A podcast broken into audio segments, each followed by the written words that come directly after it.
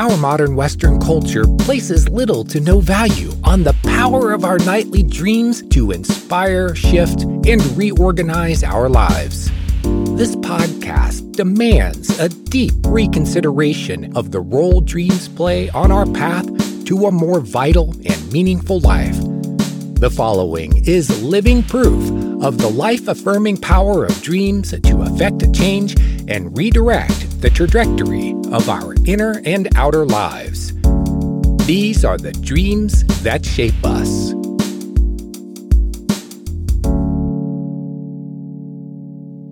In dream work, we have a technical term that we like to use.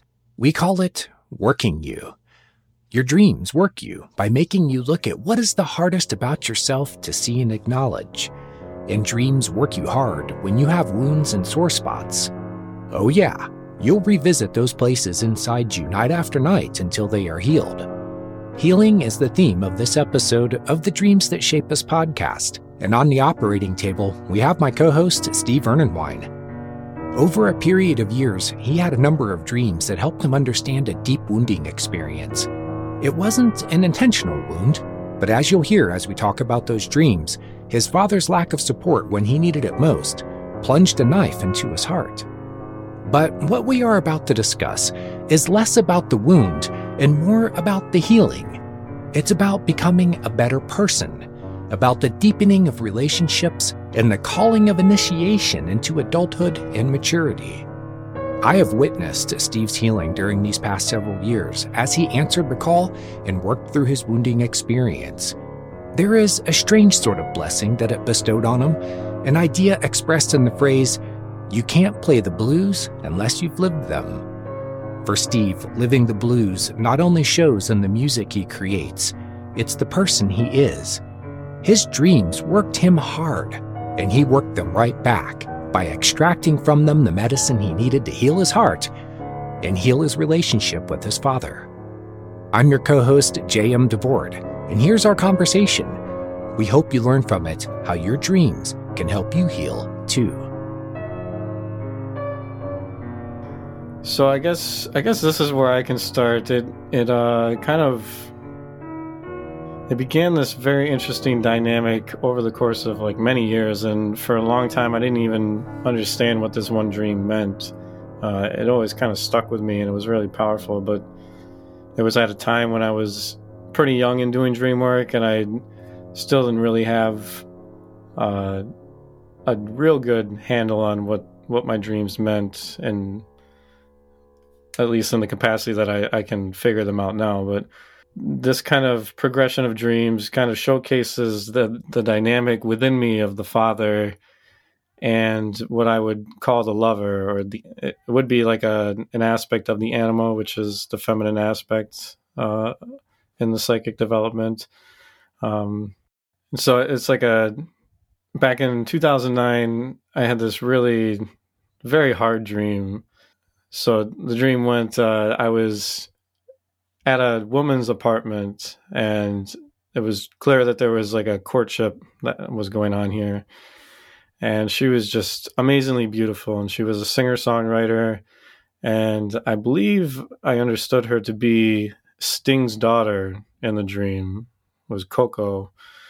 And uh, around the time of this dream she had put out an album in real life and i was like kind of really digging it and digging her whole style. And so I had a dream that she was in it, and I'm just kind of like in awe of her in the dream. She just has that energy. And anytime you have a dream with the lover anima kind of access, uh, those dreams are always so potent. And uh, so I'm, I'm, looking at her, and she's beautiful and gorgeous. And she asked me uh, if she could play me a song.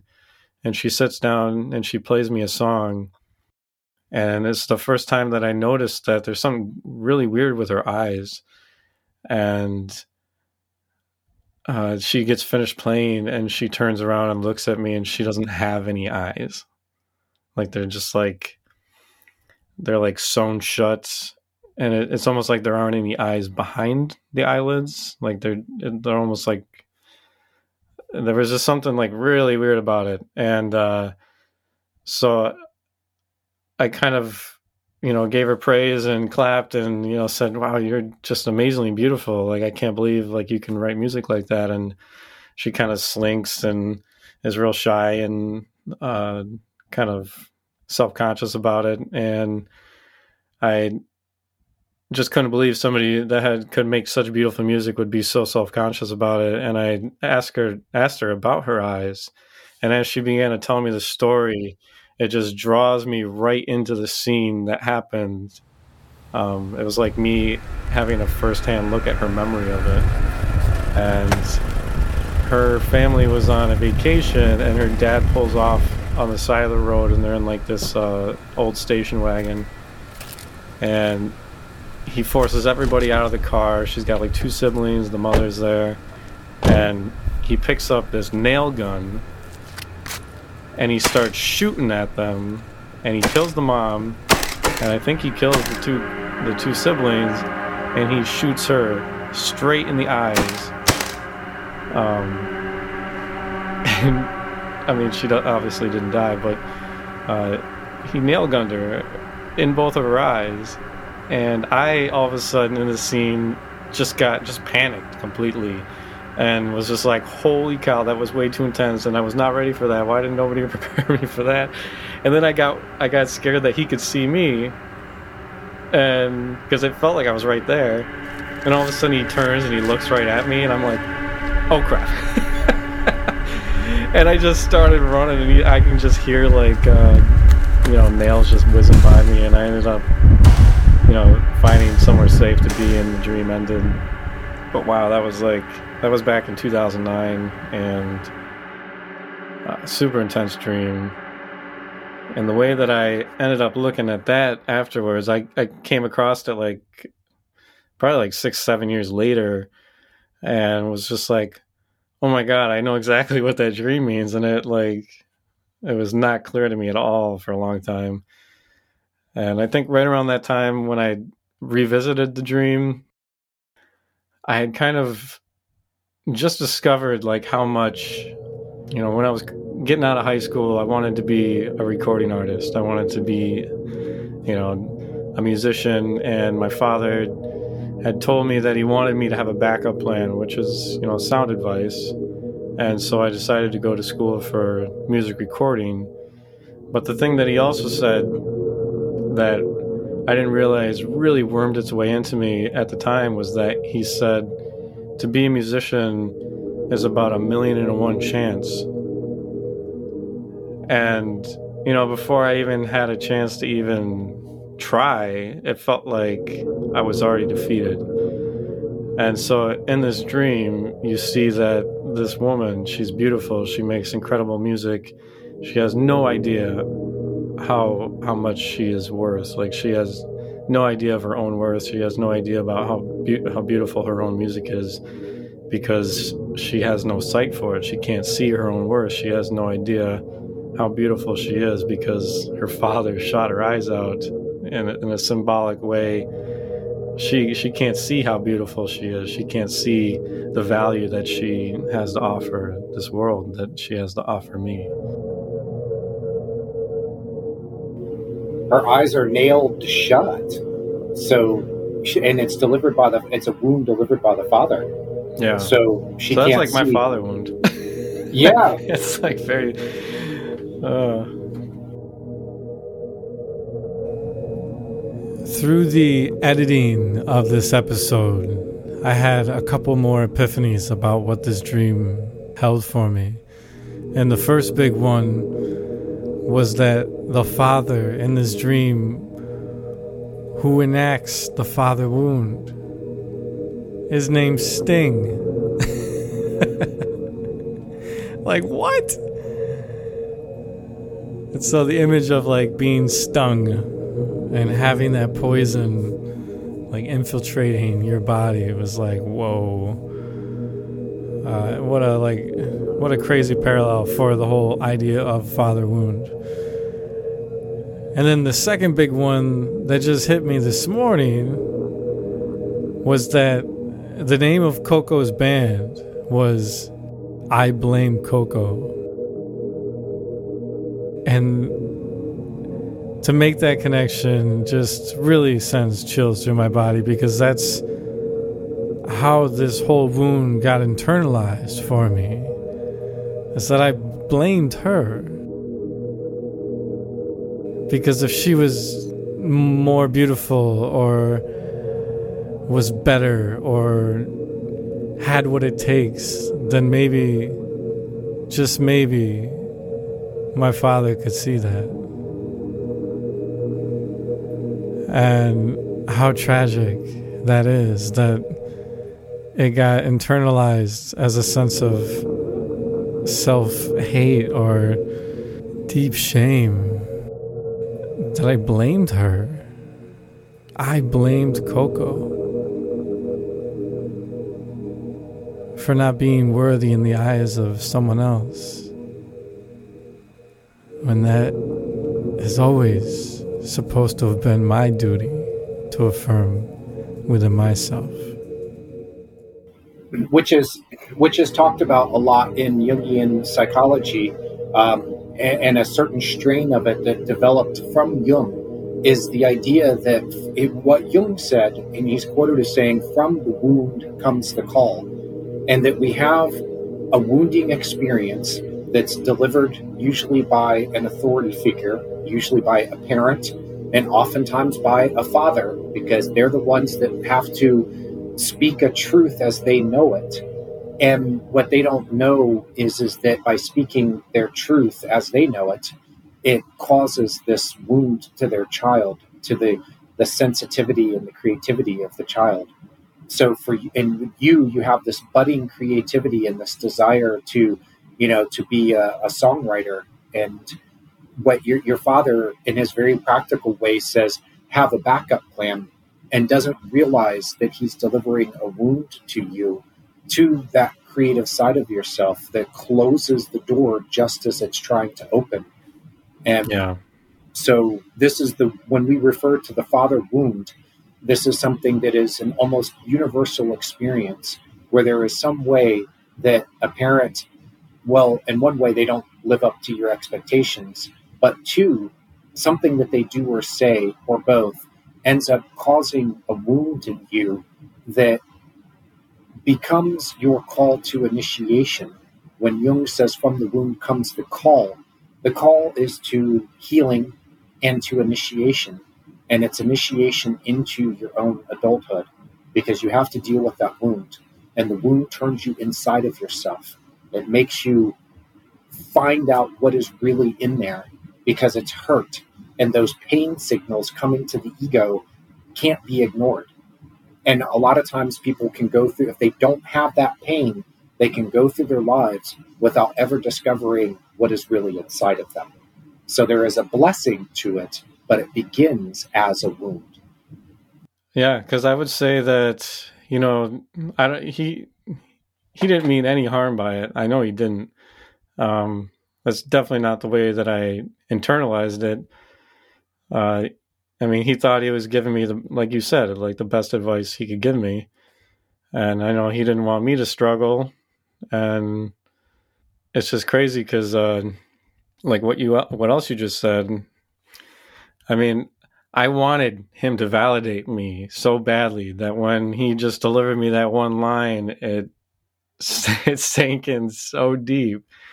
Uh, because I wanted him to affirm my worth. I didn't want to have to see it for myself. And so you almost see that again in this dream of, you know, this is this is my duty to have to find that within myself. And that's what I've long like thought about this whole experience is that um you know had had daddy just you know loved me the way that i i wanted him to all along then i wouldn't have had to do it for myself. And so i mean it is such a gift and the journey that has unfolded through it and you know the healing journey that i've been on and the initiatory journey i've been on has been so amazing to be able to find my own worth. And if i if i can get there and i can you know stand in that place and truly honor that beauty um then man what a gift that's like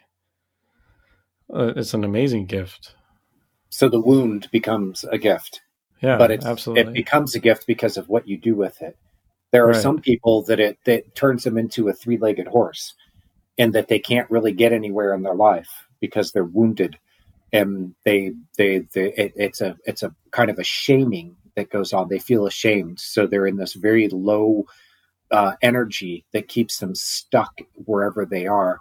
But if you can work through that and realize that there is a blessing in the wound that makes you find within yourself something that is lacking, then it becomes a blessing. And you grow that other leg, and you're then able to really move forward with strength and swiftness and grace in your own life. Yeah, because I mean, don't get me wrong. There was there was many years where that just felt so insufferable that like, Yeah. and I just held it against him. You know, I don't even think he knows that. I I I know I know he probably has perceived a certain amount of distance um, between the two of us, but I don't.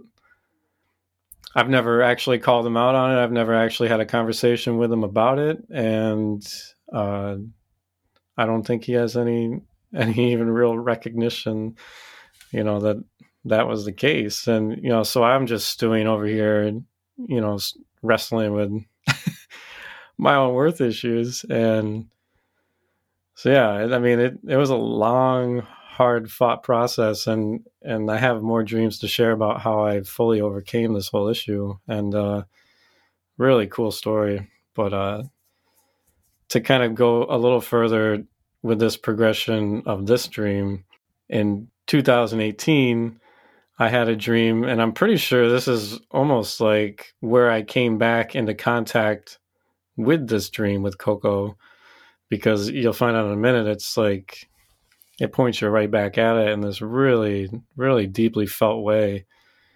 Um and actually no i'm sorry that was no march of 2019 sorry.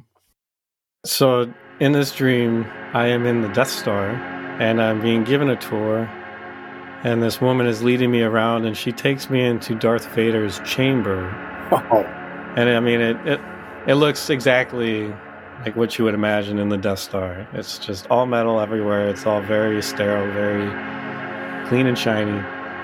And she brings me into Darth Vader's chamber, and right in the center of his room is this amazing metallic uh, throne of sorts.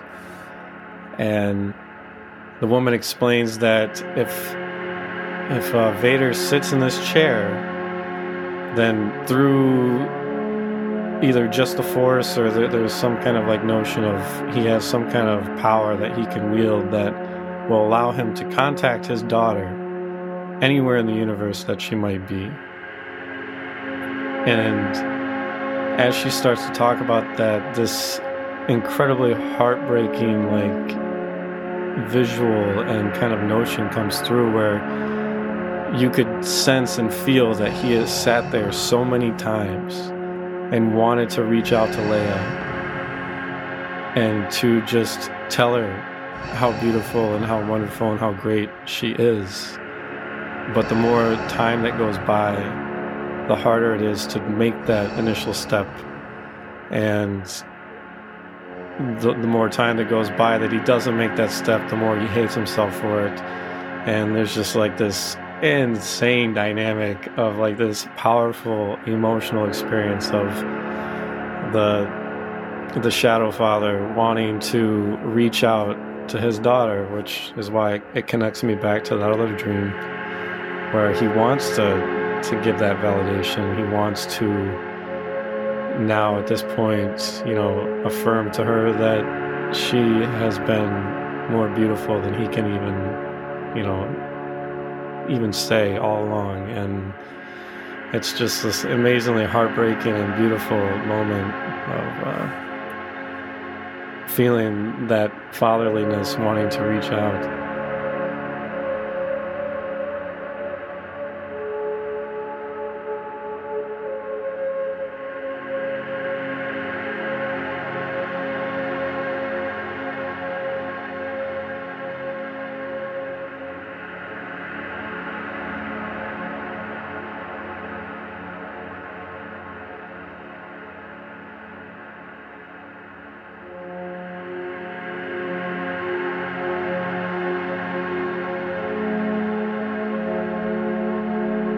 yeah.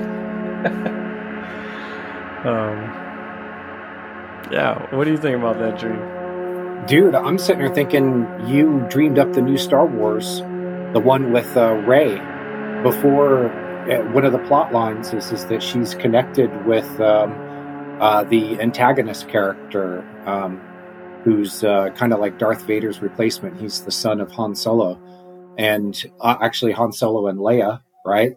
Mm-hmm. And that he can. They, these two have a connection across time and space. There's no limit to it and they're actually able to see into each other's lives and through each other's eyes. So, in a, I'm sitting there thinking, wow, you you had a hell of a creative, you know, uh, uh, spark there. Um, but also, there's there is such a sadness to that scene. Yeah. You know, I can see the connection to the previous dream because you're dealing with a, you know, it's Sting's daughter in the 2009 dream, and then in the later dream, it's Vader's daughter. So both of them being daughters of famous people.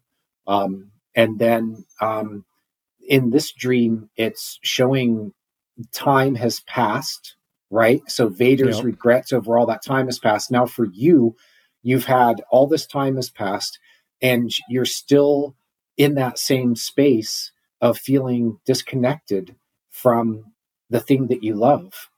And that it, it's it's it's like the, the it's even though they're they're separate dreams, you can see how the one leads to the other, and that they're really a continuation of the same story, which I yeah. think is fascinating. And I want to ask, how long was it? Now I know in 2009 that you weren't into writing and creating music like you are now.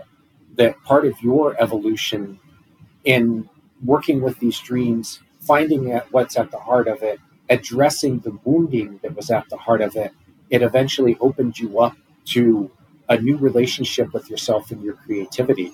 And I'm wondering how it fits into this time frame of when this new dream came to you. Yeah, I mean, I was definitely writing music in 2009, but uh, I was definitely not bringing it out into the world. And uh, I, I don't think I, I maybe had performed once or twice at that point, but it was nothing consistent and nothing that I felt very confident about. I was very much like her in the dream, very insecure, very uh, guarded. yeah. Did not know uh, did not know my own worth. And so yeah, it, that's a reflection for me in that dream as well. And it it's such a nice reflection back to have me see the beauty inside of me in that dream and be like, how can you not see it? Like like almost like come on like look at this and so yeah i mean looking at these two dreams there's you know both of them are shadow fathers both of them have daughters you know there's that clear correlation that the daughter had been hurt and that there was a fatherly like remorse about it can we talk about the um, death star as sort of a psychological space for you you're you're brought in on a tour of the Death Star. Which as soon as you said that, I'm like, oh my god, that is off the hook. What an awesome theme! But you're being taken into a space in the dream, and oftentimes the settings or spaces that we're in are illustrations of a psychological space or sphere of influence. And so when you are in this place that's you're talking about the you know there's the, the everything's made of steel it's very sterile and it's very clean how did how, are you seeing a reflection of yourself in that space or a part of yourself well all right so there's one final dream. There's another dream two months later with leia in it and i'll share that dream real quick because uh, there's another notion of the death star in that one. Okay. Um, and then I'll, then I'll talk more exclusively about that. I'm, I'm glad you said something because, yeah, the notion of a Death Star in relation to the father wound is like such a powerful like uh i mean if you look at the star as being like her like this light within me this beauty within me and bringing the death of that where he sits in the chair and he can he can be the one that initiates the death of that star that's like almost bone chilling So this dream was just a little under two months later. And so, with the advent of the Vader dream, uh, of being given a tour of the Death Star, I took that as like a, it was like a need for me to really recognize myself. Like, that's 2019. I, I had come out of a huge six year chunk of like complete writer's block and almost losing sight of my music. Had created a whole new album in 2017 and this whole new process of my dreams inspiring my music from that point on had happened. And I was in the middle of writing a whole new album, uh, the one that I'm still working on right now. And it felt like the dreams were were kind of proud of me being like all right well you're kind of like back in a good space and it's it's it's time for you to like really look at the fact that you have overcome so much and to really finally give yourself the validation that you've always been looking for from your father or from anybody in life and to give it to yourself and to like really be there for yourself and be a father for yourself and to you know nurture that growth and to you know you know use your father within yourself as like a cheerleader like you know to to keep you on task and to you know help you you know navigate whatever. I don't know. It's it's kind of like a hard thing to explain but so i kind of started that process and so two months later i have this dream uh, that i entitled han and Leia's introduction. and so I'm in what feels like a broken down Death Star, and I'm kind of walking around. And at first, I understand myself to be Luke, and there's a few things that happen that are kind of confusing, and I don't remember very well at, at this point.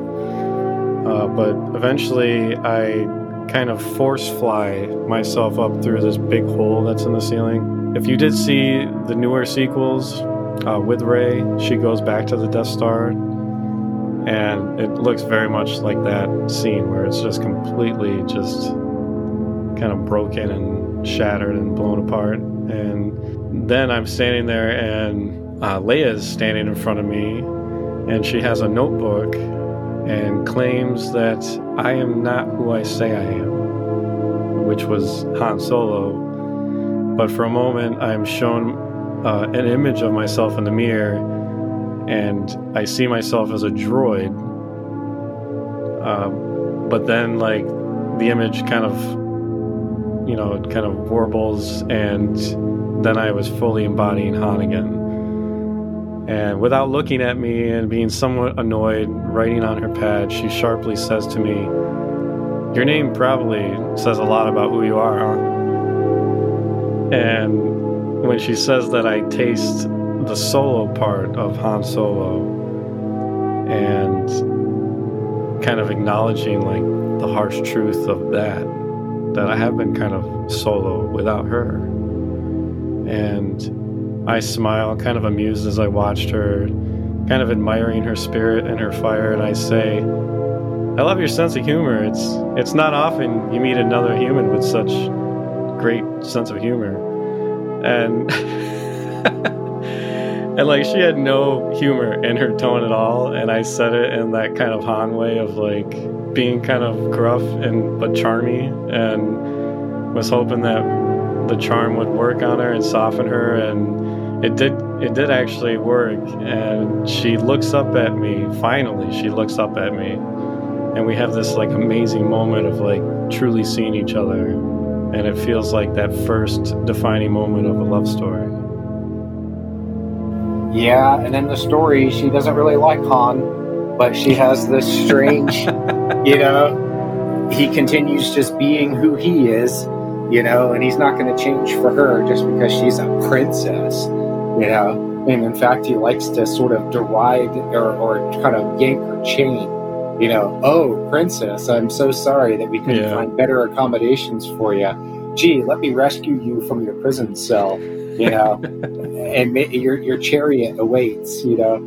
Uh, so she's. Uh, what do you make of the landscape? You know, there's the evolution of the Death Star. It started off as being this, uh, you know, fully functional place where you meet Darth Vader, and then years, you know, sometime later, years later, you're dreaming about the Death Star, but now it's all run down. Um, what do you what do you make of that as a metaphor for a space inside of you? Well, I think it's so interesting that you do have the tour of the perfectly assembled Death Star, and then two months later, you have a completely different image of it, of it being completely just blown up and shattered. And I guess you know, really looking at at those two images side by side, it's like it is like this this massive death and rebirth almost of like that expression of the father where we saw with the Vader dream of everything looking so well put together. I don't know. I guess I guess in some regards it feels like that the father wound if if we're looking at this as an as an image of the father wound that that whole relationship, that whole dynamic was was fully in place. It was fully operational and it was still out there wreaking havoc essentially. Um, and there wasn't any remorse yet. There wasn't that connection to the daughter had not happened yet. And in my waking life, when I, you know, recognized that and began doing the work to reconcile that relationship here just two months later, we see the Death Star completely destroyed, as if like if the Death Star would be a symbol of the father wound, that the the killing of the light within one's self, uh, being kind of like ground zero of this wound, then I could see the complete destruction of that and her being there. It it to me it's like such a powerful image of like the new beginning, like out of the ashes of that whole dynamic that had been playing out for so long. And now here she is. She's she's in that in that wound space coming back out of it and she's gauging me to see are you who you say you are? Because i don't think you are. And are you ready? Are you are you truly ready to you know to take care of me and to honor me and to you know partner with me? And you've been solo for so long you haven't who the hell are you? Like you've never showed up. And just like i don't know. And then there's such like a, a hope at the end where i'm able to get her to look at me and the two of us lock eyes and we we see each other. And i think that's like it felt redeeming. It felt like there was a chance that i could do this that i could and that she might be willing you know to bend as well. And so yeah it, it, to me it feels like such a powerful a powerful psychic moment of kind of coming out of the rubble of that wound and starting anew from that place. And i think it's just so so special that there is that initiation of a new relationship out of that wound that there's a new place that we can grow from from there. And you know, there's reservation on her side, obviously, which, you know, continues even now today, uh, with me continuing to try to to figure out exactly how that place within me needs love and you know relationships are such a a dynamic thing uh, that my relationship with her since then that's spring of 2019 is still very much playing out now. It's only two years later, and I'm I'm good about it and not good about it. you know, I'm still a human being. It's it's been a a very interesting process of of learning her love language and uh, you know how do you how do you dance with her. And sometimes I feel like I have no idea how to truly you know, own up to my responsibility of taking care of her. And at other times, I feel like me and her are like right there with each other. So it's it's such an interesting, interesting experience. Well, and I think there's a hint of that in when she shows you your reflection and you're a droid. Mm. And a droid is one who follows patterns. And so it's like saying that if you're in your old patterns, then this is who you are. Wow. But if you're if you're in your new patterns, then you're the you're a partner and we can dance. Um, so um, I'm, I'm seeing that reflected also in the dream content. Yeah, absolutely, man. Yeah, thank you for pointing that out. That's that's huge because yeah, that that feels that feels right on for me. That gave me chills all through my body. Just that picture, you know. I mean, dreams are so they can say so much with one image, and the image is packed full of information. So, as a symbol, it says so much. It's a picture that says a thousand words or more. And in that picture of you, she showing you your reflection in the mirror, and you're a droid. That, I mean, it says so much. It's a beautiful metaphor. And mm-hmm. they, you've also brought up something else in the discussion is, is that this relationship is one that is going to continue to challenge you. That you don't just reach a point where you can sort of sit back on your laurels, you know, you where everything is on autopilot. And in fact, when you do go on autopilot, you fall back into your pattern behaviors, which then takes you away from her. So there is a continual and daily challenge to rise to the occasion, to show up for yourself and for her, and to meet the challenges as they arise. Uh, uh, otherwise, you lose contact with her. And what does she represent to you, Steve? Well, the way that the anima, and especially when she postures as the lover, uh, to me, the way that she has showed up in many dreams that has has made it pretty poignantly clear that uh, that lover energy is so deeply tied to my kind of creative fire or like yeah it's essentially that feeling inside of me that has never let the music dream die that wants so deeply for me to realize my true potential with it in this life. And mean that's kind of why in the Coco dream that's why she appears like that and and many many other dreams it's very clear that the lyricist within me, the songwriter, and uh, they're they're almost like combined in, an image. It's been it's been so wild and so hard. I mean, you think that your greatest calling would be something that is easy for you to want to step into, but it's been so hard for me to like give myself over to her completely and to just trust and to you know brave the kind of vulnerability that it takes to be a musician. And you know because if you're going to really connect with people you have to be completely vulnerable and you have to you know say the truest things that you could ever say for it to really connect with anybody. And to have to get up on stage and to give it your all i mean? There's there's so many different ways that being a musician you have to step so fully out of your comfort zone and it's something that is that I want so badly to do, but at the same time, I fear it so immensely. And so it's been this amazing, incredibly hard, like, journey to truly step fully into, you know, my true beauty. And I, I it's reflected in so many dreams, and most of which you've you've heard here tonight already.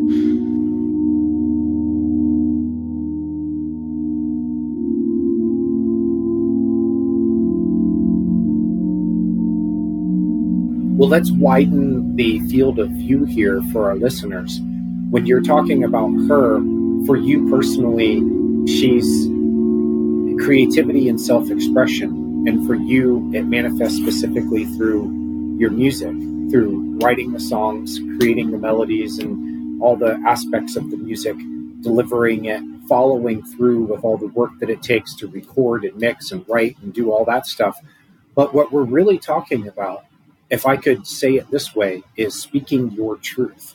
Mm. And you have to stand up and, you know, lay it all out on the line for you to stand up and speak your truth. And when you do that, you are doing what she wants you to do. And it deepens your relationship because now she, you have earned her respect. I mean, she is not an easy woman to woo And any man who has gone, you know, into his anima relationship will tell you if he's trying to do it in a generative sort of way where he shows up for her and he wants to be the man that he can be. I would say the man she wants him to be, but what she wants him to be is a true man for himself. And what that means is is showing up for himself and speaking his truth. Yeah. And then it can get into a wider idea of expressing who and what you really are, which then ties in with the idea of Carl Jung's individuation. He says that this is what we are meant to, this is a process that is built into everyone, but some people go about it more consciously than others of unfolding into becoming and expressing everything that you are.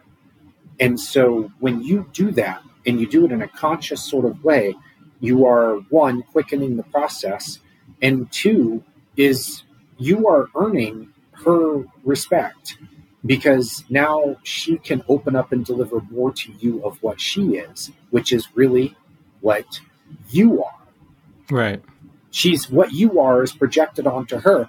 And I think this is a beautiful way that the psyche over thousands of generations of our species has created a story within everyone that leads them to discovering who they really are by giving them something that they want to love more than anything else.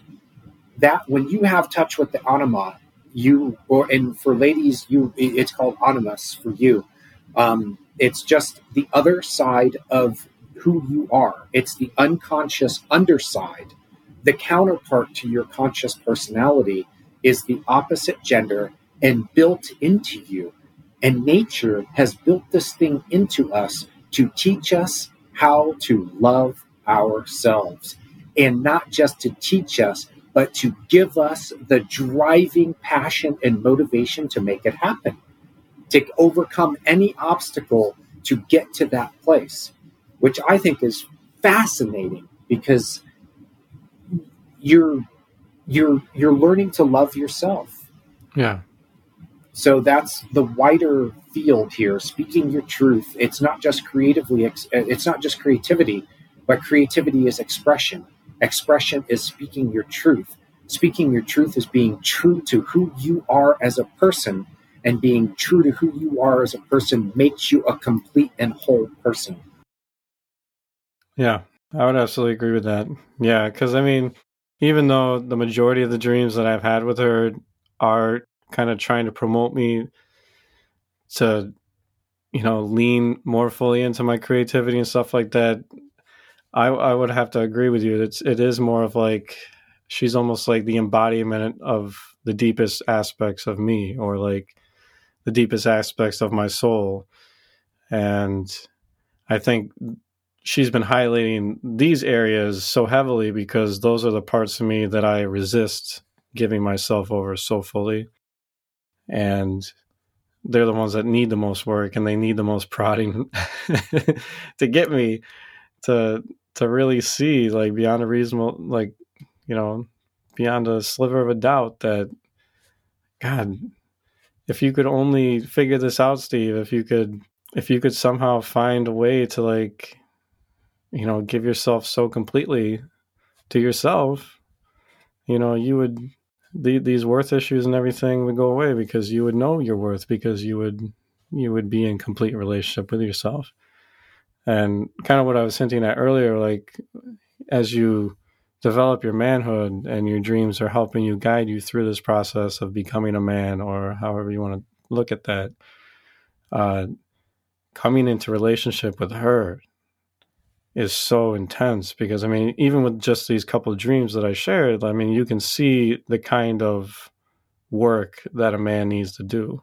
And especially with my initial meeting with her in the ruins of the Death Star, like like Jason said, like she's not an easy lover. She's not just gonna be, oh yeah, you're here finally, and just jump in my arms and you know everything's all good and gravy after that like no there's a lot of work to be done to prove yourself worthy to her and the way that you do that is you become the man that you're meant to be because sh- she'll accept nothing less. She really yeah. Will.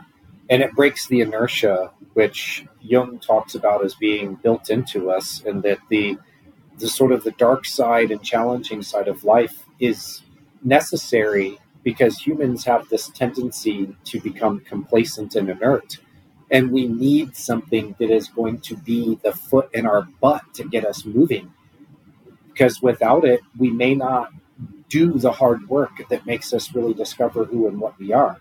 So we need something that pushes us to our limits and beyond. And it's and, and it does it in a way that is um, that is not sort of the harshly patriarchal way, which would be like boot camp. You know, oh yeah, sure, you can be pushed to your limits and beyond in service to you know the dark patriarchy, but instead this is in the service of What's that four letter word again, Steve? Soul. Yeah, man. Yeah, Soul, man. love. You know, yeah, I like how you found a different way of expressing the same idea soul and love. Um, and, and so this is what you're finding within yourself. But at the same time, you're also developing yourself as a man and doing it in a way that is, you know, toward manhood and developing your masculinity. So as you develop as a man, you are also developing your feminine aspects. Both are developing an equal relationship to each other. Yeah. But really, what we're talking about are patterns of thought, feeling, and behavior that shape who we are as people. And this is the Dreams That Shape Us podcast. so, this does all tie together in the theme of what we are trying to do and show how dreams shape us your dreams have given you these stories for you to work within the framework for you to understand yourself better, to heal your wounds, to get past issues that were holding you back, and then to beautifully reflect the progress that you'd made. And, Steve, to give you the reward, which is the most satisfying relationship. I mean, you've got Princess Leia, dude. I mean, you know. Which you know, I mean, they're she's uh, yeah. I mean, that's a good that's a good catch there. Um, but also, as you've gone through this process, it has made you a better husband for your wife, or we'll call her your wife. I don't know if you two are actually married, but you have a baby together and you live together. Mm-hmm. You know, it's made you a better father. It has definitely opened up your creativity um, and can you, I don't know if there's anything else you want to add to the list, but I just wanted to throw this in there to show what these, you just shared three dreams with us over a span of time that has shown your evolution in through the relationship that you have with these sides of yourself that are taking form as dream characters. And they're all you. And the relationship that you have with them is your relationship with yourself. And the evolution of that relationship in your dream world is, at least, or at least reflects, the evolution of your relationship with yourself. Yeah. 100%. Wow, man. It's very wild. It's been such a journey, dude. yeah. And that's just, yeah. and I mean, and that's just three dreams. I mean, and that's over 10 years. And then there's so many other dreams and so many other different, like, paths that different aspects of myself have, have sought the same kind of resolution and uh, it's just a wild wild ride man. When you really dive into this kind of work and you allow the images to speak to you and to try to relate to them and try to you know follow you know overall dream life and to follow the patterns and to see how your dreams you know help you to get to that point of resolution because it's it's it's such a wild and beautiful mythic ride that like really you know deepens your whole experience of who you are as a human being and gives you these amazing stories like the whole notion of of Vader and Leia. I mean I'm such a Star Wars nerd and to have part of my internal mythic story locked in with that movie and like a narrative it's not even like a real narrative with the movie but it's it deepens my connection to that whole universe of you know the whole saga of Star Wars. And I mean that just makes me giddy with excitement that that story could be part of my story now in my own way. And it's it's just like so cool to be able you know to have this kind of stuff available to you every night. And i mean for me personally you know you could talk about stuff that you're overcoming but if you have i mean dreams are so powerful and they're so vivid and they're so you know visual and so haunting and so deeply layered i mean you can just peel all of these dreams right down to the bone and there's so much richness there than me just saying yeah my dad said i had a one in a million chance and you know 10 years later i i kind of finally got over it you know what i mean like yeah where's the drama and excitement there you know if if this is a dinner story everyone's asleep you know, know ch- they're chugging down their wine because boy, this is getting boring. But man, we got nail guns yeah. and people shooting out eyes, and we got Death Stars, and we got super intense father longings for their daughters, and uh, just the beginnings of love stories. And it's just like, oh my god, there's just so much like beauty and richness and like excitement and drama, high and, drama. Yeah. Yes and a narrative framework for you to better understand yourself and your life. Yeah. And I will add real quick um, I know this about George Lucas. Um, he was uh, a fan of Joseph Campbell, who is the famous mythologist who learned a lot from Carl Jung about how to relate psychology to the development of the psyche and found in those mythological stories were actually allegories for our own inner lives and development. So our natural uh, tendency of the psyche is to tell us stories that are mythological because they want us to expand our scope of how we understand ourselves and our lives. It's not just, you know, going from A to B to C. You know, it's not just this oh ho hum story. It is a drama it is your life. It is your narrative. You are creating the story that is you. And it wants you to view it in these mythological terms. And then George Lucas gave us the story in Star Wars based on his understanding of myth mm. and Campbell and Jung. And he, he actually wove a, a modern myth for our time. He took what used to be the stories of like Camelot and you know, the ancient mythological tales. He took it and he modernized it. He basically took Camelot and put it in space, you know. Um, but it gave us a modern framework for understanding ourselves. And it's very forward looking in a way. Your dreams, as they were coming to you, were reflecting developments that were happening in your psyche that were largely outside of your awareness. You know, like when you had that final dream with Leia, you may not have realized that you had arrived at this place in your life where a lot of these, you know, the wound was healing, these issues were coming to rest, you were being presented with a new set of challenges. But you, the dream is forward looking because it's almost like laying out before you what your next challenge is and pointing yeah. you to where your direction is going. And I think this is very important as we learn to interpret and analyze dreams I actually like using the word explore more than interpret and analyze these days because we're exploring our dreams and what they're offering us, but that they're often looking forward instead of backward. A lot of dream interpretation in the classic Freudian psychoanalytic sense looks back at what's happened in your life. And oftentimes you can find source material there. But when the dream puts it together into a story, there is going to be something about it that is forward looking because it's telling you what is developing down in your psyche and coming up within you into becoming a conscious part of yourself, or at least presenting itself to you because it has the potential to become conscious. And this is where Carl Jung's psychology took what Freud started and then added to it to say, the dreams are more than just replaying our memories.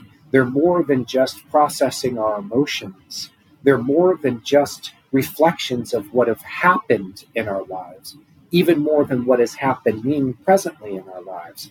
It is reflecting and showing us what is coming up in our lives. Mm. And in that sense, talk about something that can shape you. Yeah. Because if you have that clue from your dreams, I often don't, like you with those dreams, I often don't really understand mine when I wake up and I journal them and I sit back and I go, huh, well, I've been interpreting dreams for almost 30 years now. I've written three books, I've got two more coming on the subject, and I have no freaking idea what this dream means. You know, like that 2009 dream. I mean, how many years did it take before you really understand understood it? But it was because you had, as time progressed and you evolved and went down the path of living your life and evolving as a person, you were able to then look back at that dream and go, oh, oh, yeah, I get it now. Yeah. It's kind of obvious. But from the viewpoint of being fresh right after you've had the dream, you often don't know what it means. But if you know that it's something that is forward looking in your life, then you can use that to help you to take those day to day steps in your life because you know that there's this place that you're wanting to get to. And in a way, the map has already been made deep down in the unconscious mind where your dreams are being created. It's already, it already knows what the destination is. And then day by day, it's going to help you to take those steps. So, this is why I tell people that journaling their dreams is the most important first step to doing this work, not just for understanding their dreams, but for understanding where they're going in their lives. And that they don't have to understand it all at the time. Just put in the work and the time to journal the dreams and do some reflection on them.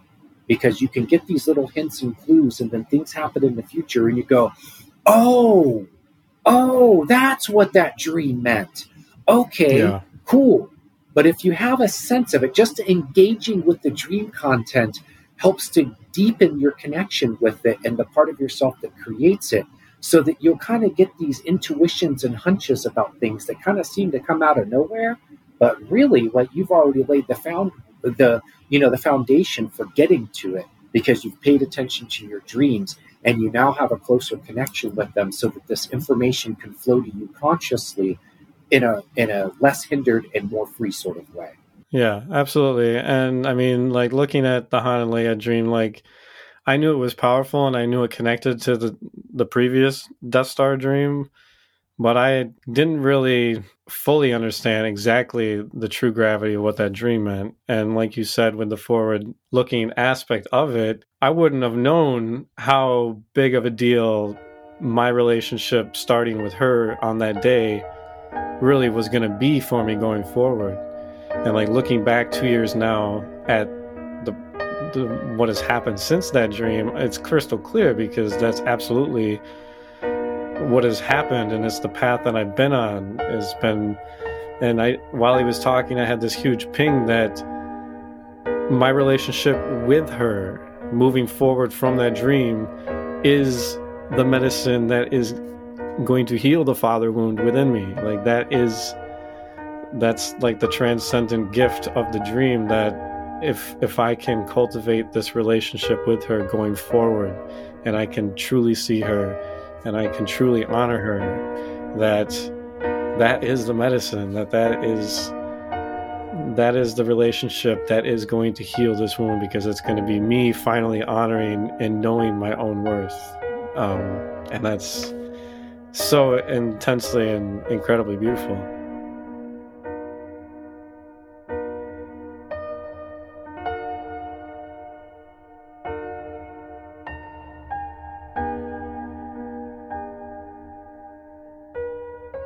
So yeah, I think to to round out the conversation here, uh, I'll just give you guys what I believe is like kind of the full resolution of this father wound issue for me, and it's such like a really beautiful story. And so, the Han and Leia dream we left off was May of 2019, and you know, things were pretty good for the most part, but there's still a lot of work to do there. You know, the Death Star is completely demolished, so there, you know, that the destruction of of that wound and that whole dynamic, you know, leaves a good deal of healing yet to be done.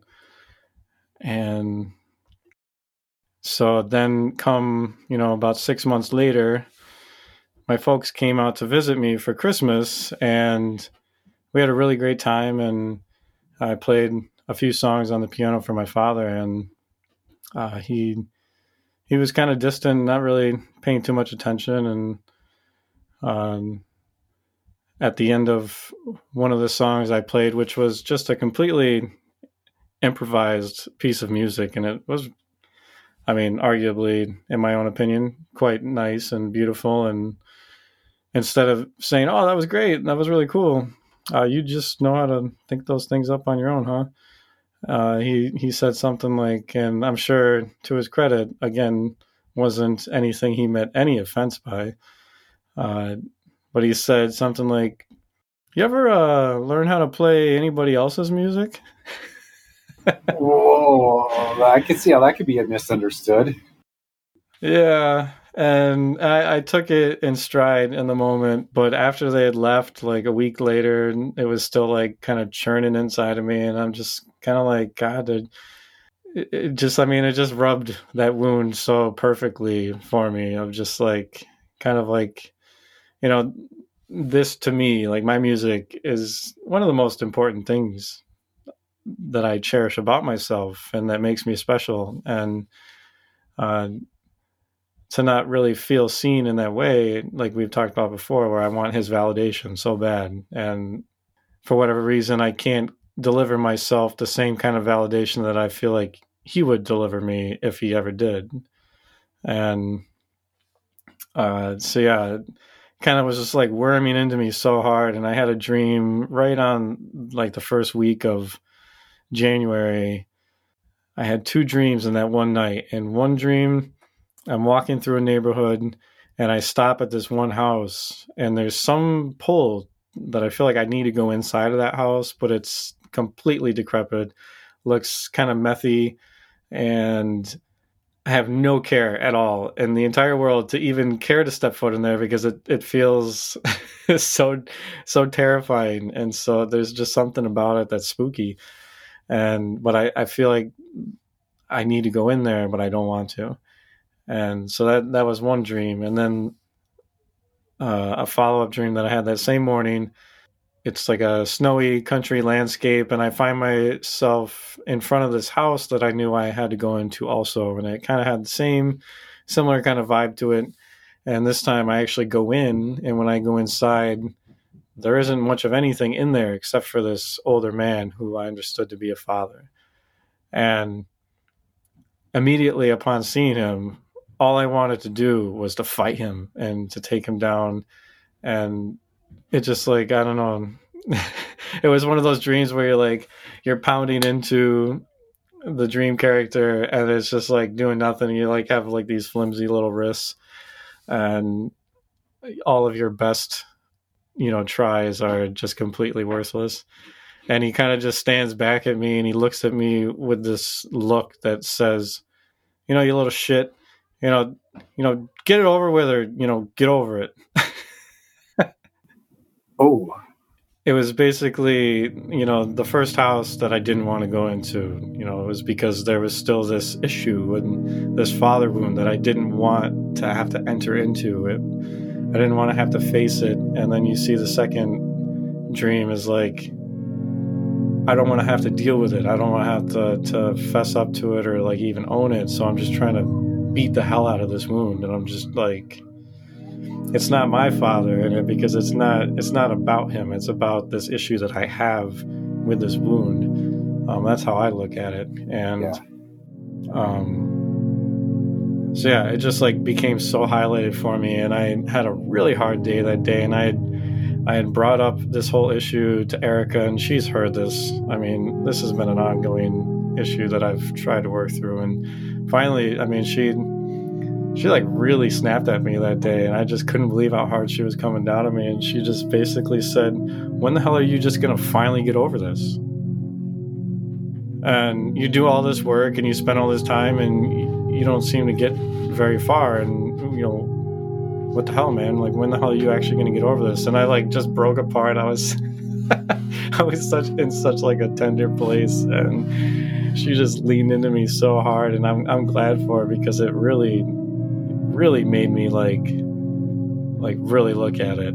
And essentially what i realized is that um, the last six months or so since the other dreams, you know, I had realized that, you know, that father wound was was a big issue as far as me being able to see my own worth, and I was still struggling that whole time period up to this point of like, why is it still affecting me so much? Like after they left Christmas that week, and it was still like right there, so present, and I'm like, why can I not get over this? Like, and uh, basically what I realized is that you know I I put my father on this pedestal like above me, where his opinion and how I perceive he feels about me, because my perception of how he feels about me is way wrong, um, because of that wound, and so he has power over me still, and it's not so much, it's like perceived power.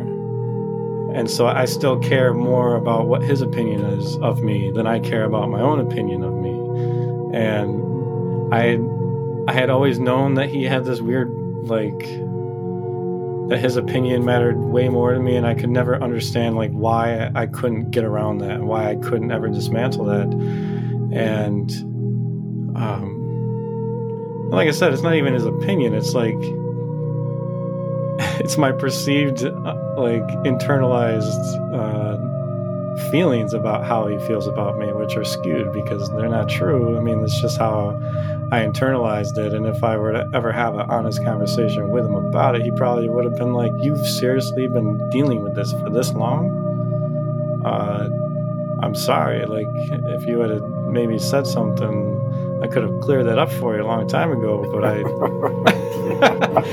right? I mean, yeah. It's ridiculous that I spent so much of my adult life fighting this. But that's and, the victim. Yeah. The, the victim holds on to the things, the wounds that they perceive. And, you know, it was a real wound for you, yeah. but you did hold on to it for a while and you made it your own so now you're not dealing so much with your father anymore. You're dealing with the internalized image of him, which then shows in the dream as this father character who is not really your father. Um, and he delivers a message. You know, you're beating on him. And then what does he say to you? Will you just get this over with? and then what Let's get this over with or, or, figure your shit out, essentially. Yeah which is then what Erica said yeah, to you. Exactly. And that's why I pressed it even harder and it just like Wow. Oh my god, dude. It just worked me so good. And it and when I finally realized that dynamic that I had given him more power than I I have over my own feelings about myself and I and I saw it more as a power dynamic. Um I was able to kind of dethrone him and uh you know reclaim way more of my own sovereignty over myself. And it was such a shift. Like it it felt like going from a slouch position to like standing straight up. It was like so crazy like how that shift really allowed me to show up in my life and even in my relationship with Erica in a greater capacity where you know that wound was so suffocating and it and it unconsciously like you know, kept me out of my power. It kept me kind of disjointed and um and so to to have removed that part of it was just like such a huge piece to me like truly stepping into my own ability to father myself to step more fully into the king power coming more fully online and to be able to you know be that man for the anima. And it's just it was like such a huge like crazy experience. And the coolest thing is that two days later i had another star wars themed dream where i was like in a prison yard on a imperial like ship of some sort. And it was understood that the rebels were about to come in and they were going to hijack the computer system on this ship and it was going to point point all their blasters at the ship and was going to completely destroy it. And so it was like, in my eyes, looking at that and seeing this whole progression we're talking about here, it was like, this was this was me destroying that hold that this wound still had on me that this battle cruiser that still was wreaking havoc in my inner star wars universe um and then i was prisoner to like i'm prisoner to yeah. i'm still prisoner to this wound that you know it's not a death star now but it's still this little cruiser that's that's you know still going about the same old ways that that old wound was or the Death Star wound was, you know, perusing about my inner galaxy. And so it is a it is a step down from what it was, but it's still, you know, wreaking havoc and I'm still prisoner to it. So that was like uh you know, such a, a great dream to have that was like, yes, the rebellion is on. Like we're we're breaking this old this old bond and this old prisonery that has kept me in bondage for so long and that was just like such a powerful image and once again going back to the android theme the it's the computer systems that are being used oh to destroy the ship yeah so it's going back to programming yes and you're in destroying the, script, the program yeah destroying the program which is rewriting the script of you that had made you feel like a victim and had uh, disempowered you you are now changing the program by destroying the old one. Yeah, absolutely. Really cool.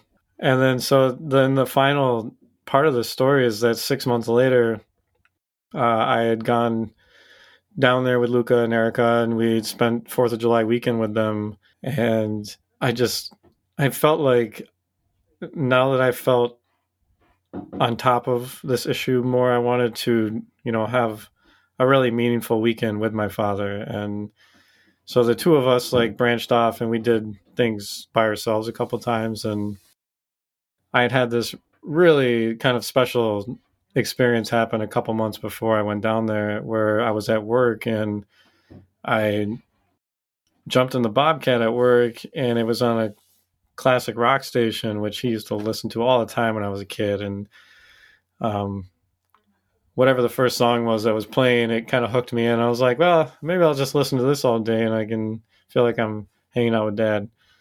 And so I listened to it all day and I just was so blown away with how music just triggers memory and memories that I had never haven't crossed my mind in so long. Like certain lines of lyrics and certain songs in general, like would just trigger these crazy memories of me driving around with him as a kid. And by the end of the day, I was just aghast that it was like music was chiefly like the only way that I really saw fully into my father in, a, in an emotional way. And, um, like he, he's a very kind and very open hearted man. Um, but he's kind of quiet about his inner world. And like most, like most men his age. And, uh, music was like the way as a young kid that I had like a very vivid look of like my father and like based on how intense he would say certain lines or like if it was a really deep and introspective song he would just like trail off in the car and you would know that whatever that song was triggering for him was like taking him somewhere. And there was just so many different ways that I, I as a kid was able to see how music like deeply affected him.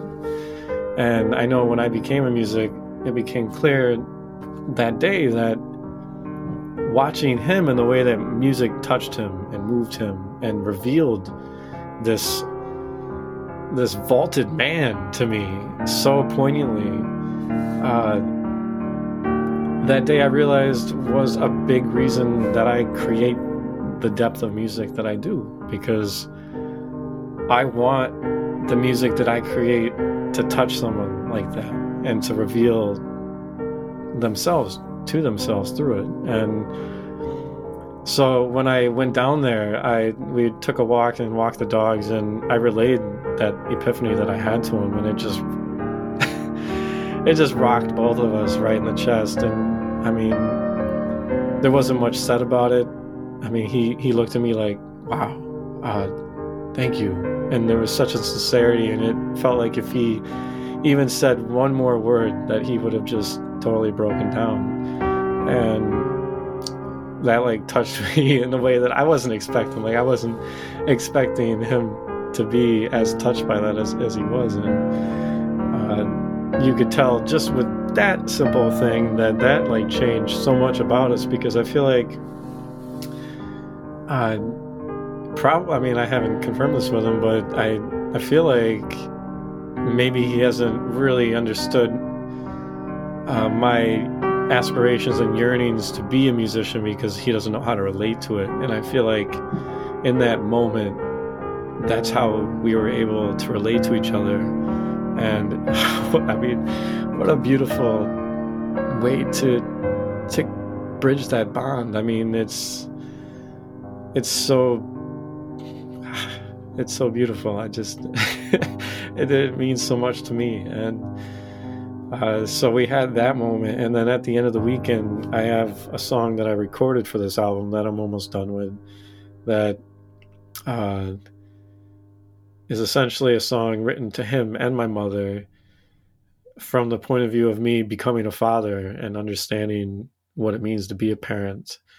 And it's kind of like a reconciliatory song to both of them of uh, pretty much telling them like, wow, you guys, I can't believe the, the job you did.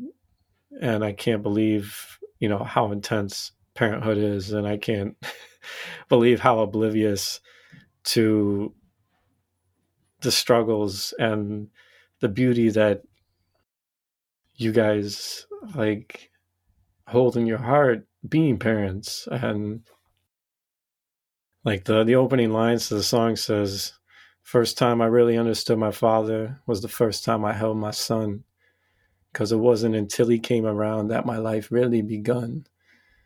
And it's just so I, I, played that song for him that weekend, and well, I guess backing up just a few paces, I played him a bunch of other songs that I'd written and recorded up to that point, and uh, I mean, I mostly it's hip hop, right? So it, that's another reason why my father probably doesn't really understand it because he's not a hip hop fan. I mean, he's he's not going to be able to relate to the music the way that um, I would hope for, you know, because it's just music that he doesn't understand. And the fact that my music is becoming a fusion of hip hop and singer songwriter music, I feel like he was able to really understand it deeper this time around. And we went on another walk together. And first thing right off the bat, when we got outside together, he just squared right up with me and he said, uh, I'm just really blown away with, you know, how far your music has come. wow. And wow. oh my god! And he's like, in your your voice, like your singing voice, is just so. I like I can't even believe like how much work you've done on that, and it was just so validating. And like that was it. Like we went back to just talking about other things because I like needed time to process that. And I was like, oh my God, it, I finally, it's the moment I've been waiting for my whole life. And uh, it was just like so huge. And so the next day I, I, I had played them the song for the two of them. And that's like probably one of only three or four times I've seen that man cry. and we just the the three of us had just like the most beautiful and like healing moment together and that was that was uh, really really quite something and on the drive home from they live down in texas. They're about to move there or move away from there but they that's where they've been the last couple of years. And we were driving home and i we saw a rainbow on our way home and it just like felt like such a beautiful sign of you know some serious healing happened for me and my family. The circle completes. Yeah man you have a you have a synchronistic confirmation of it with what the world shows you of a process that's reflecting what happened to you internally, where you started with this wound that your father gave to you by not validating your desire when you expressed it to, you know, to be a musician and a singer and a songwriter. It gives you this wound that then drives you deep into yourself, that then becomes an inspiration and source for the music that you write. And the music then becomes the thing that completes the circle and heals the wound when you play it for your father. Yeah, man. Wow, man. Yeah. Boy, you couldn't, Hollywood couldn't write a better ending. I mean, you know? yeah, and I mean, me and his relationship since then, I mean, it's like we see, we both see each other like so much more fully. And it's just, I'm so happy for it. It's, it's like better than I could even hope for. So yeah, it's, it's been, such a crazy, crazy ride, man.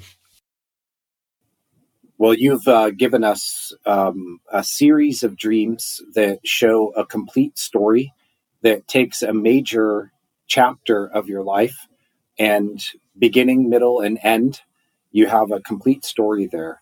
And this narrative is, it, it, it expresses so much of who you are, where you've been, what you've been through, and how it all comes together in you now. Um, I I think it's the the power of dreams to shape us, brother. You you've given us the you know uh, a great example of that from your own life and shown a lot of um, willingness to be vulnerable at the same time by sharing this with you know with me and with our listeners um, this uh, gets back into what anima takes us to as men is to be, you know, to show our feelings, to yeah. be, allow ourselves to be vulnerable, to be sensitive. Um, so you see the the parallel of you developing on one side in your masculinity and, and a parallel process. There's also the anima and her femininity that's also you and developing in you. Yeah, man. I, I think that's awesome, man. Thank you. Appreciate all that. It's awesome. Yeah, it's been. And I don't know, man. I this conversation has been revealing and just realizing just and almost like really recognizing that whole the whole process coming to fruition. Like I, I've known it and you know in some regards but to really like look at it and to talk about it the complete picture here tonight it just really like sinks at home like just how beautiful of a story and like just the amazing amount of of dreams and life situations and stuff that had to arise to to get me here. And you know, I know these dreams in the back of my head, but to lay them all out sequentially like this and to like really see the pivotal dreams that really helped steer this whole process to where it needed to go is just it's so incredibly beautiful and so powerful. And i hope that other people listening to this are like oh my god like you really can find resolution like that with with issues like through dreams and through just life in general? Because i know a lot of people that think you know healing doesn't happen. Like it just so yeah man it's just if you're willing to go there and you're willing to just keep working at it i mean that wound was just just terrorizing me. And i just i didn't know how to deal with it most days but i i wanted to heal it. And so that willingness to go there and to keep throwing myself against it and you know it wasn't a, a, a, fast thing at all. I mean we're talking over a decade 15 years of of dream work to get there. And so it is it it's not a it's not like a dream work is definitely not a quick fix thing but it definitely it shows you the path and it, it will lead you there. And you know a lot of that 15 years wasn't completely me doing this consciously. So if you're if you're already in the throes of doing this kind of work and you use your dreams to help you find your way then obviously you know this doesn't have to take so long. But it, it, took the time that was needed for you. Yeah. There was more that needed to happen for uh, for you um, to to make this all these pieces come together, and they will come together in their own time.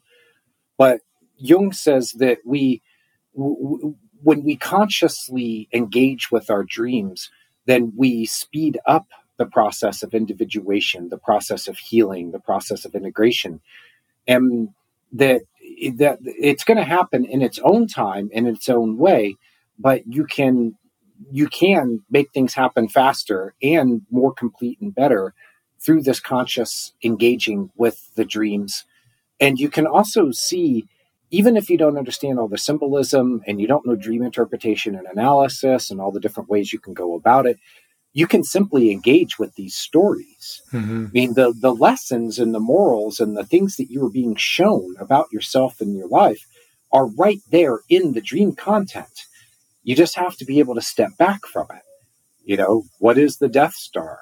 Well, it's a place inside of me that's killing me. Yeah. Okay, that's a simple idea. You know, what is Darth Vader?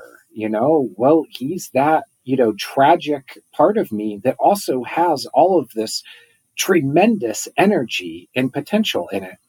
And if I can work within that narrative framework and understand myself through the narrative framework, and everybody can do that because we understand stories, you know, inherently, we understand stories. And so the dream is presenting a narrative to you, presenting a story to you. You engage with it, and then that's what brings about the the magic out of that. It, you don't have to necessarily analyze anything.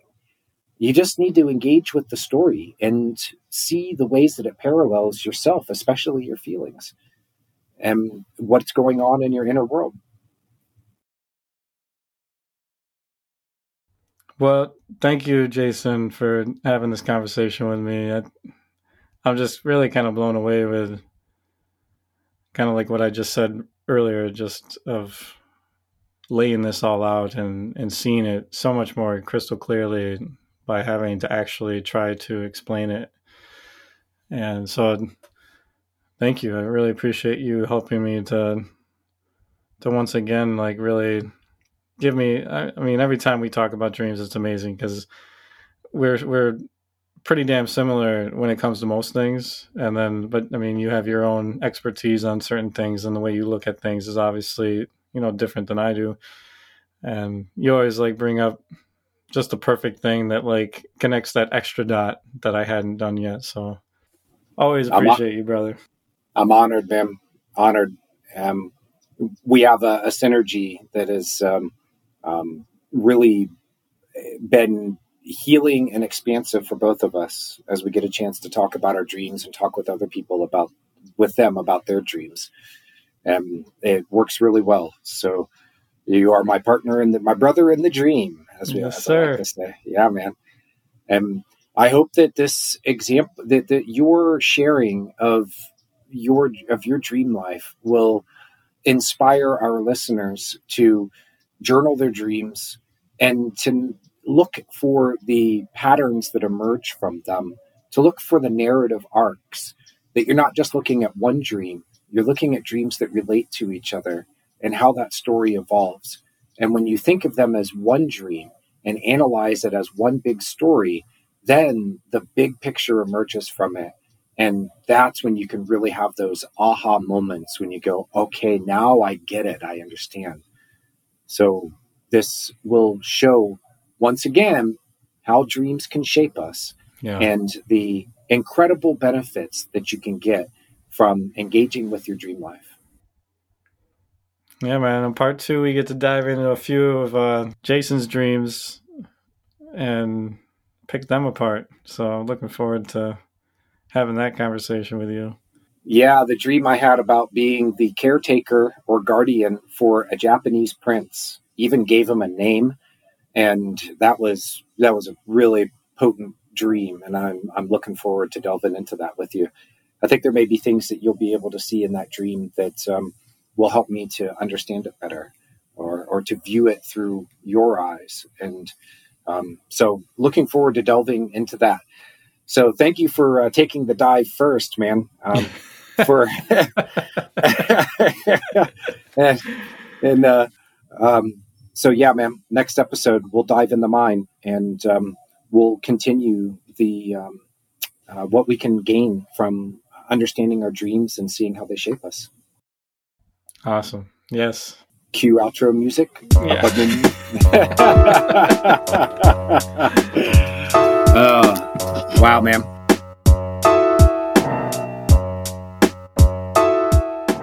Well, that concludes this episode of the Dreams That Shape Us podcast. Thank you so much for being here, for listening, for supporting us, and for being a part of our journey. Thank you so much. And instead of going through the familiar routine of our closing credits, I wanted to play for you the song that I played from my father and my mother. It's a beautiful song, and I think it would be the most perfect way to end this story. So, to introduce the song, it was inspired by a dream, so I'll share the dream real quick. I have only a patchy memory, and I did not actually write it down. I only wrote down the title of the song that was given to me in the dream. Because I guess I thought I would just remember this one, and I must not have had time to write it down in full. But what I believe is how it started was that I was in a doctor's office having an exchange with a doctor, and that scene eventually transitions into me being in a hallway of some sort, and a dream character walks past me and he sings the words, I've got so much love for you. And it was so simple and so short but the feeling that swelled in his words when he said that just felt so wholesome and so kind of redeeming and just beautiful. It was just really beautiful. And when I went to work on a song entitled I Got So Much Love for You, this is what just fell right out of me.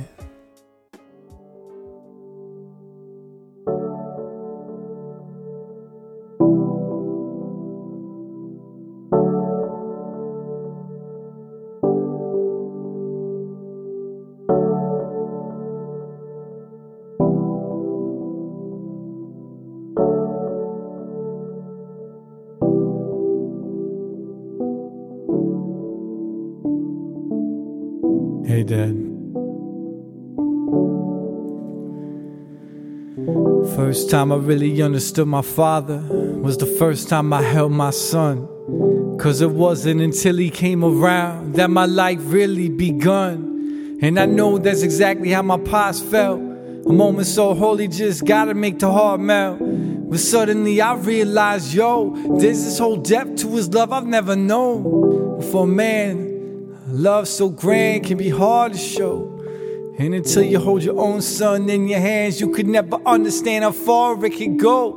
But if I would've knew what I know now, maybe we would've had less showdowns. Maybe I would've slowed down and showed how grateful I am for how you'd always go out of your way just to put a smile on her face or food on the plate. And I am amazed at all of the sacrifices that you made just so our dreams could be chased. So I can say this enough. For you, I got so much love. For you, I got so much love. For you, I got so much love. And I'm sorry for my part in what distance exists between you and I. But Father to Father, I'm so glad that you were mine. Cause I've got so much love for you.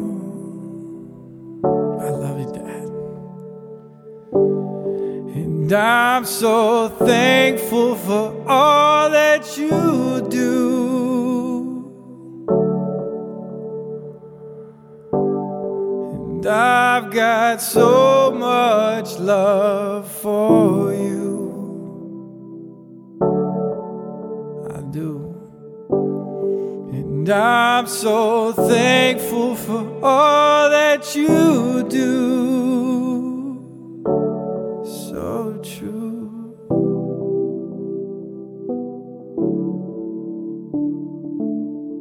Hi, Mama.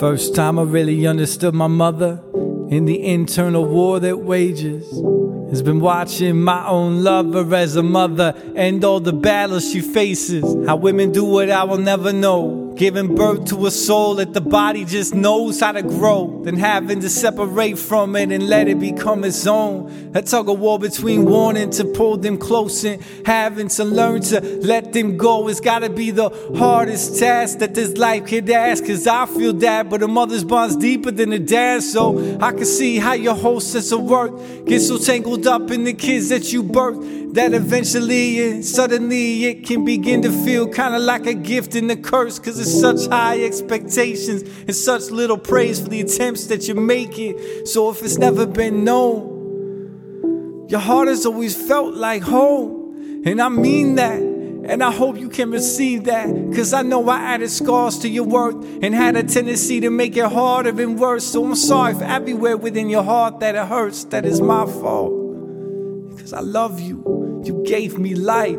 Now I can clearly see your sacrifice. And in my heart, my love, it sounds like.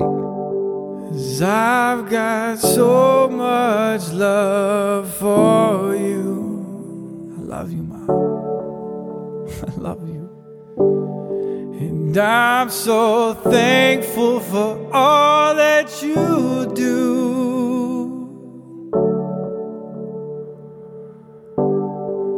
I've got so much love for you.